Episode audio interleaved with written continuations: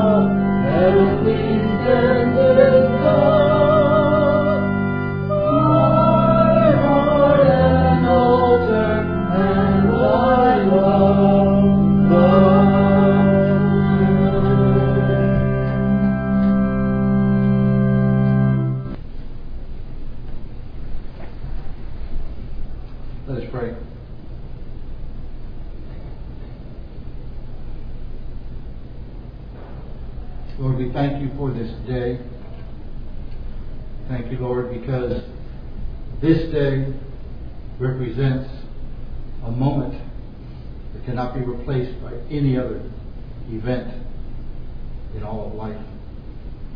We pray, Lord, as we come before you this day and sing these hymns, as we hear your scriptures, as we open your word, we pray, Lord, that you would speak to our hearts by your Spirit directly, one to one.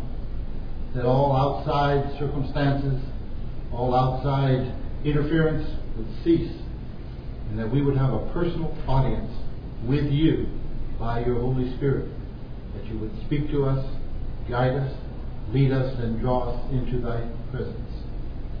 In thy holy name. Amen. Amen. Almighty God, unto whom all hearts are open, all desires known, from whom no secrets are hid, cleanse the thoughts of our hearts by the inspiration of thy Holy Spirit. We may perfectly love thee and worthily magnify thy holy name through Christ our Lord. Hear what our Lord Jesus Christ saith. Thou shalt love the Lord thy God with all thy heart, with all thy soul, and with all thy mind. This is the first and great commandment. The second is like unto it, thou shalt love thy neighbor as thyself. On these two commandments hang all the law and the prophets. Let's now attend to the scripture reads for the day. As I have been prone to do, I'm going to slip two Old Testament ones in.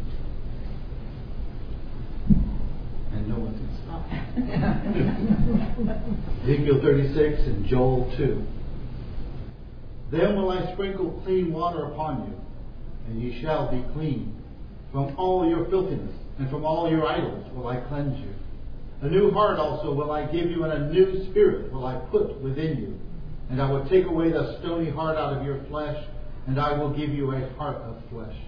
And I will put my spirit within you, and cause you to walk in my statutes, and you shall keep my judgments and do them.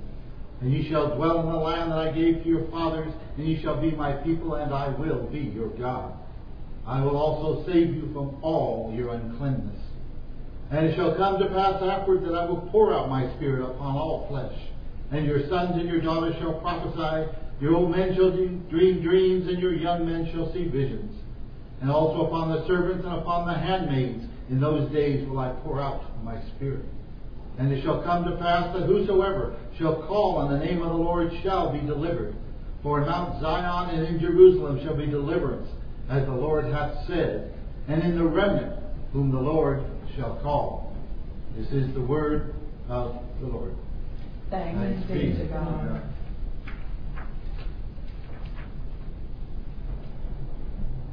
The New Testament reading is from the second chapter of Acts, beginning at the first verse. And when the day of Pentecost was fully come, they were all with one accord in one place. And suddenly there came a sound from heaven as of a rushing mighty wind, and it filled all the house where they were sitting. And there appeared unto them cloven tongues as of fire, and it sat upon each of them. And they were all filled with the Holy Ghost and began to speak in other tongues as the Spirit gave them utterance. And there were dwelling at Jerusalem Jews, devout men out of every nation under heaven. Now when this was noised abroad, the multitude came together and were confounded, because every man heard them speaking in his own language. And they were all amazed and marveled, saying one to another, Behold, are not all these who speak Galileans? And how then do we each hear them speaking in our own tongue wherein we were born, and hear them speak in our tongues the wonderful works of God. This is the word of the Lord. Thanks, Thanks be to God. I turn to 393, Breathe on Me, Breath of God.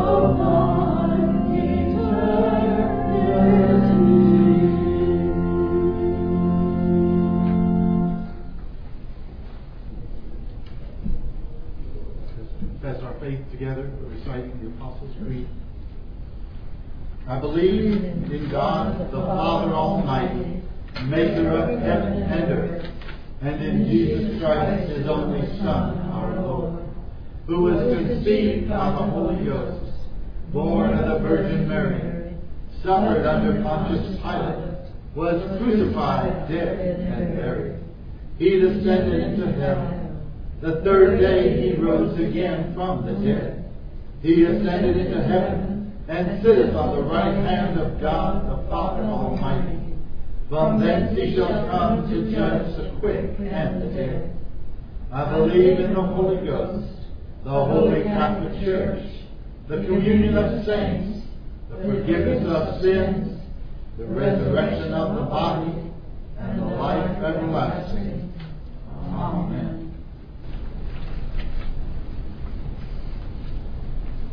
as I had expected. Less people here today because of being a holiday, but I am naive enough, if you will, to believe that those who are here are supposed to be here. Not that those who aren't here weren't supposed to. I don't want to imply that, but I believe that, that there is a specific reason why you are here today. I pray that the Holy Spirit would make that manifest to you. I have many, many, many pages of sermon here, which I gave this morning on the radio, a couple different broadcasts. But worry. Instead, I wanted to to share with, with you as this moment, this group. I want to talk to you about today, Pentecost. Pentecost. Unfortunately, if you ask the average, if there is such a thing, average Christian, what is Pentecost? Someone will shrug. Some will say, well, that's that's the day that the church started. The Holy Spirit descended. But that was back then, not for now. Pentecost didn't begin that day. Pentecost is the Greek word, from the Greek word meaning 50. 50 days. The Hebrews, the Israelites, had a, Pente- had a Pentecost. It was 50 days after the Passover. 50 days after the sacrificial lamb in Egypt saved them from Pharaoh. Fifty days after, they were given the law, Mount Sinai. And as with all the important events of the Israel tradition, they were told to keep the Feast of Pentecost, as they did with the other major feast days. And that's why there was such a big crowd in Jerusalem that day. It wasn't happen chance. It didn't happen that there was a great number of people from different parts of the countries, the different ethnic groups, if you will, the different languages that were there, that the crowds, they didn't just happen to be there. They were there for Pentecost, the Feast of Pentecost. And as the scriptures tell us today, as it came to the fullness, as it came to its final moments, if you will. Jesus had told the disciples to wait. They didn't know what for.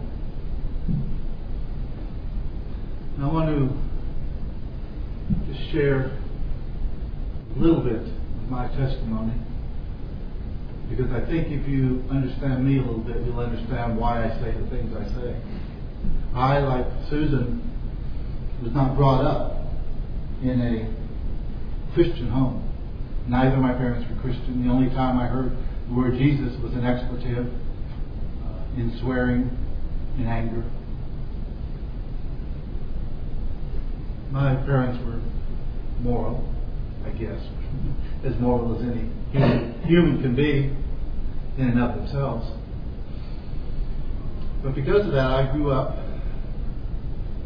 went overseas, was in the military, came back, never once in a church, never once opened the Bible, never once even thought about God. And one day, when the Bible was placed in my hand, in a shoe store, not a church, I started at the beginning, Genesis 1, which is where you start at from books, I assumed at the beginning, and was just saved. The Word of God just filled me. I knew it was true. I knew that that which I held in my hand was the truth. But because I didn't had not been raised in the church, because my parents were not Christians, I didn't go running to a church. I didn't give any credence whatsoever to the church system. I didn't even think about the church system. I thought about God. Because that's who I met in the Bible. I didn't meet the church system. And I'm not here to, to denigrate the church system, so please don't misunderstand my words. But I had a direct encounter with God through His Word. And because of that, I wanted more.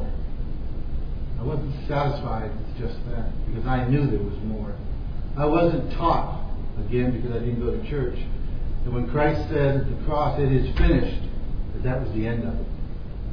For many Christians, when they hear that, they might as well just shut their Bible. And there is truth in that saying that it is finished. Because that which he came to do was finished when he gave himself upon the cross, when he sacrificed his life for the Father.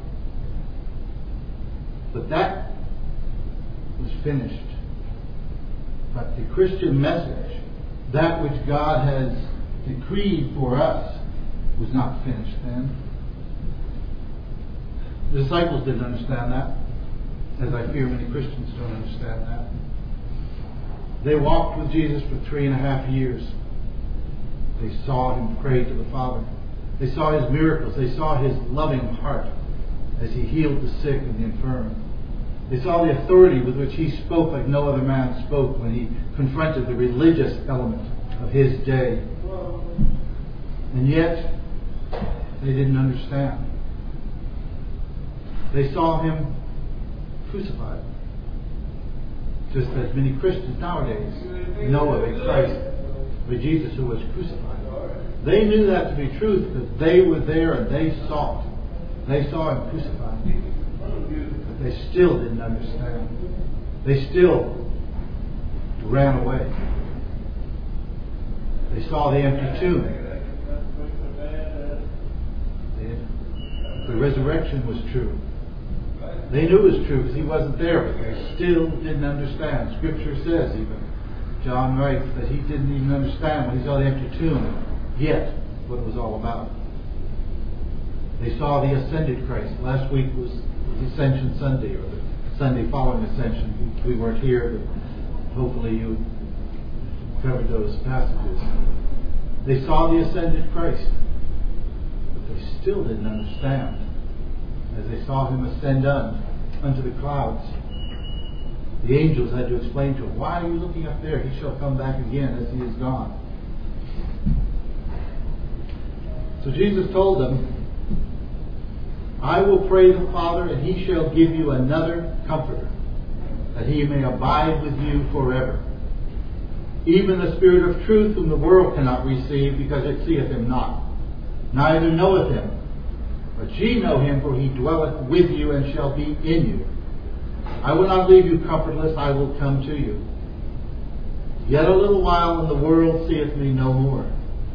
But ye see me, because I live, ye shall live also. At that day ye shall know I am in the Father, and ye in me, and I in you.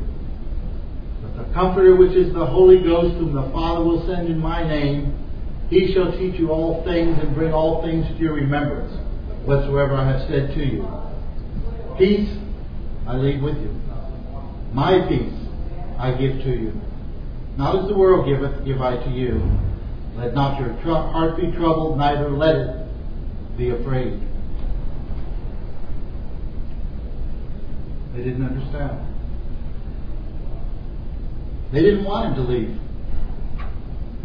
They didn't want some comforter, whatever that meant. They wanted him. Three and a half years they had been close to him, as I said earlier. He was their Lord and Master. He was their friend, he even called them. And when he said he was going to leave, their heart was just so troubled. That's why he says, Be not troubled. But he said elsewhere, he told them that it is necessary that I go, else the Comforter come not.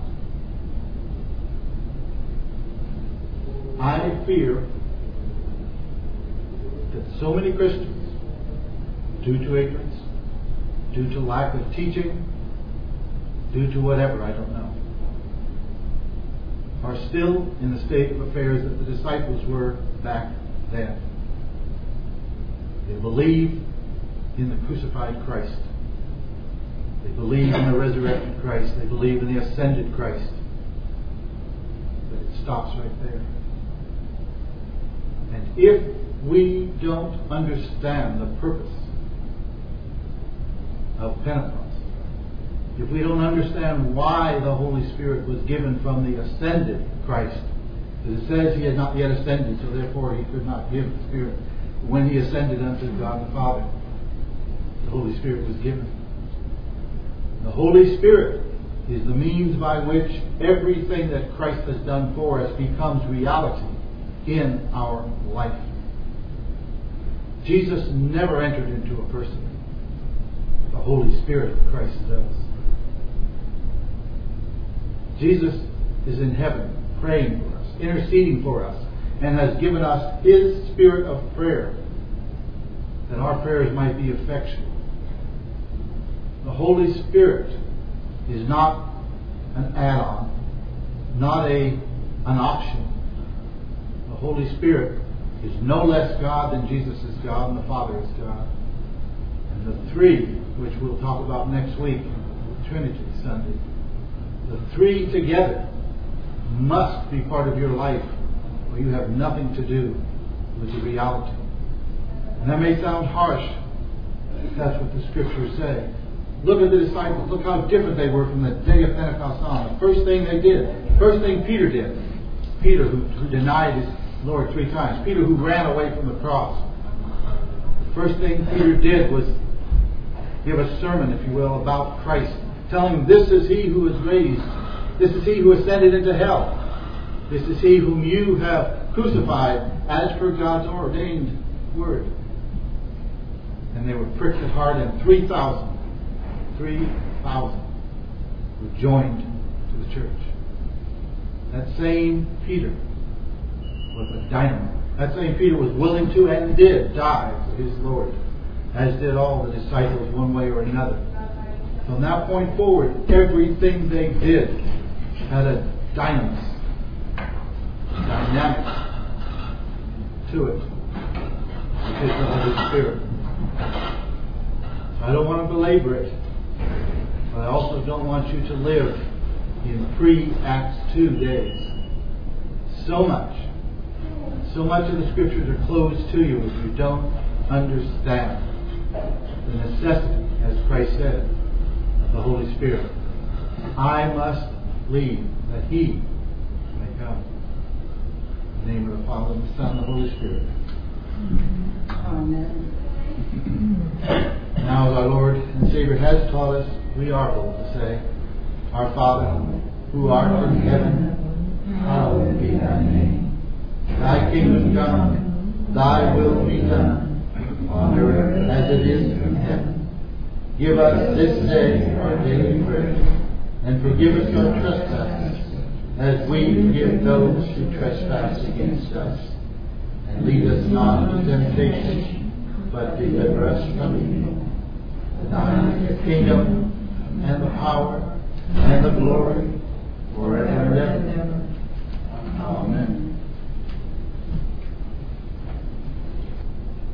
We'll have our intercessions at this time. I, I was just thinking of the verse, and how much more will the Father give the Holy Spirit unto His children that ask? And I just pray that throughout this week we will all ask for a deeper infilling of, of the Holy Spirit in our lives. Feel free to call out any names of anyone you have on your hearts during the intercessory time. Heavenly Father, we just thank you for this time together. I, thank you for that wonderful sermon. I pray that it penetrates my heart. Lord, we lift up all those that aren't with us today. Pray that you would bless them in their lives this week. And I pray a special blessing on all the mothers gathered here and all the mothers that are um, residents of the Renaissance Marquis. Pray a special blessing for each one of their lives, Father. We just thank you and praise you and give you all thanks and glory for this wonderful day. And Lord, I lift up Catherine Cornet, Mark Hedges. Pray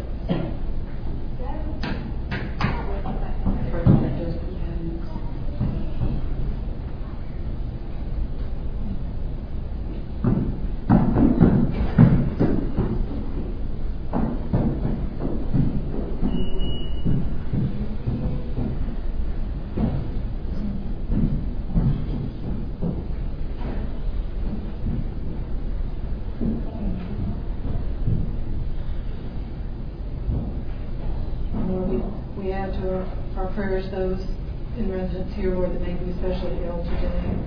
We pray for an outpouring of your healing in their lives, an abundant infilling of your peace and your comfort, Lord, that comes through the Holy Comforter. Lord, in thy mercy, You are hear our prayer. Our closing hymn. 383. Fill me now. I had to learn this one this week. This was one I didn't know. It's real good. I still haven't learned it. Turn a little louder. Well, I will hope to, I hope I can lead it sufficiently. It's, it's a real good hymn. Okay, it has a refrain. And we'll go ahead and do all four verses and the refrain.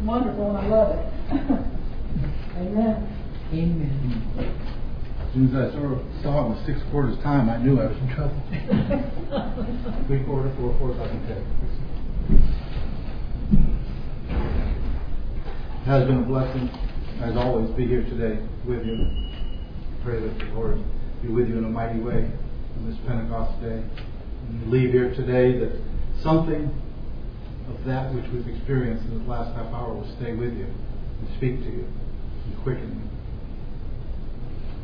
you. Let's pray.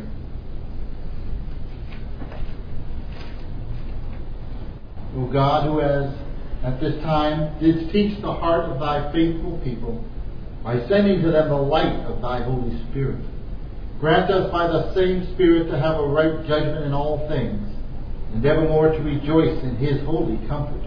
Through the merits of Christ Jesus our Savior, who liveth and reigneth with thee in the unity of the same Spirit, one God, world without end. And may the peace of God, which passes all understanding, keep your hearts and minds in the knowledge and love of God and of his Son, Jesus Christ our Lord. And the blessing of God Almighty, the Father, the Son, and the Holy Ghost be amongst you and remain with you always. Amen. Amen.